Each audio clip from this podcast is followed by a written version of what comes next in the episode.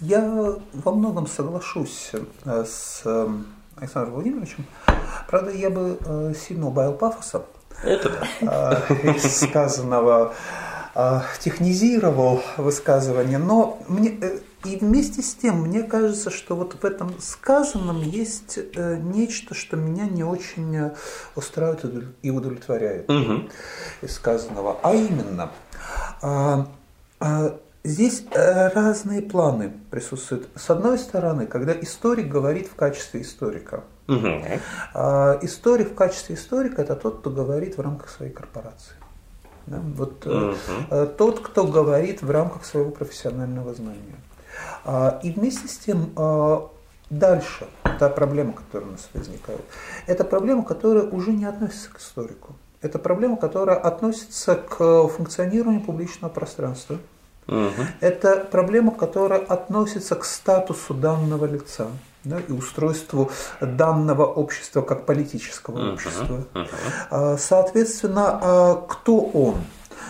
Он хронист, он гражданин, он отсутствующий, он наблюдатель, так далее, так далее. Эти ответы, они опять же адресуются, во-первых, ему как конкретному лицу. Вот то, с чего я, по-моему, едва ли не начал, как обывателю. Вот это, mm-hmm. вот это принципиальный mm-hmm. момент, mm-hmm. на который он дает ответ. Но вместе с тем, и он же как историк здесь, это не замкнутая сфера. Uh-huh. А именно, независимо от того, какой он там опус магнум создает, uh-huh. Uh-huh. если он uh-huh. его создает. А актуальность, если он действительно является историком, актуальность приходит к нему. Она приходит к нему извне. Согласен. Независимо от того, желает он или нет. Другое дело – это то, как он ответит на эту самую приходящую актуальность. Uh-huh. И если говорить об этом, то мне кажется, что здесь есть, например, совершенно замечательный персонаж в русской исторической традиции, как раз который хорошо ложится. То есть были сказаны очень такие очень острые слова, даже о гражданской войне, применительно к настоящему моменту. Мне кажется, слава богу. Mm-hmm. Да, не сильно закавычив об этом можно говорить. Но вот этот персонаж, он же действовал в условиях, собственно, гражданской войны. Я считаю, что Матильда – это несомненная гражданская война. О, нет. Скажем так, когда наступит гражданская война, мы узнаем. Мы не сможем этого не заметить. Согласен, согласен, согласен. Согласен полностью сразу, да. Мужской подход. Так вот, собственно, речь идет о Ростовцеве, разумеется.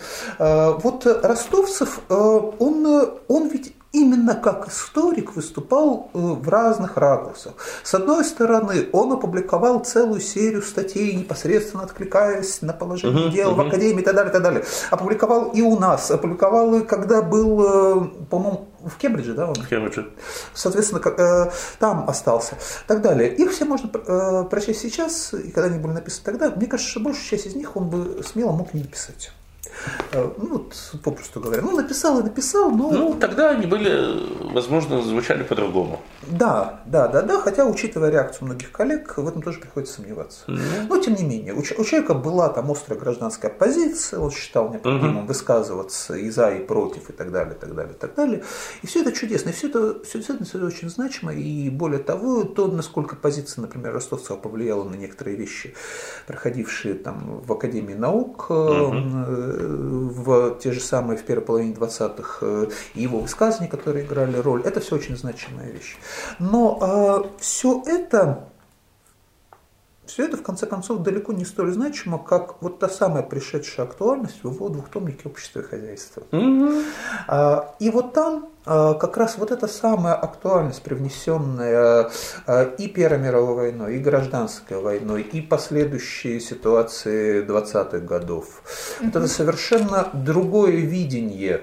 Э, заметьте, ведь все его коллеги-антиковеды пережили то же самое. Mm-hmm. Или, по крайней мере, сопоставимое.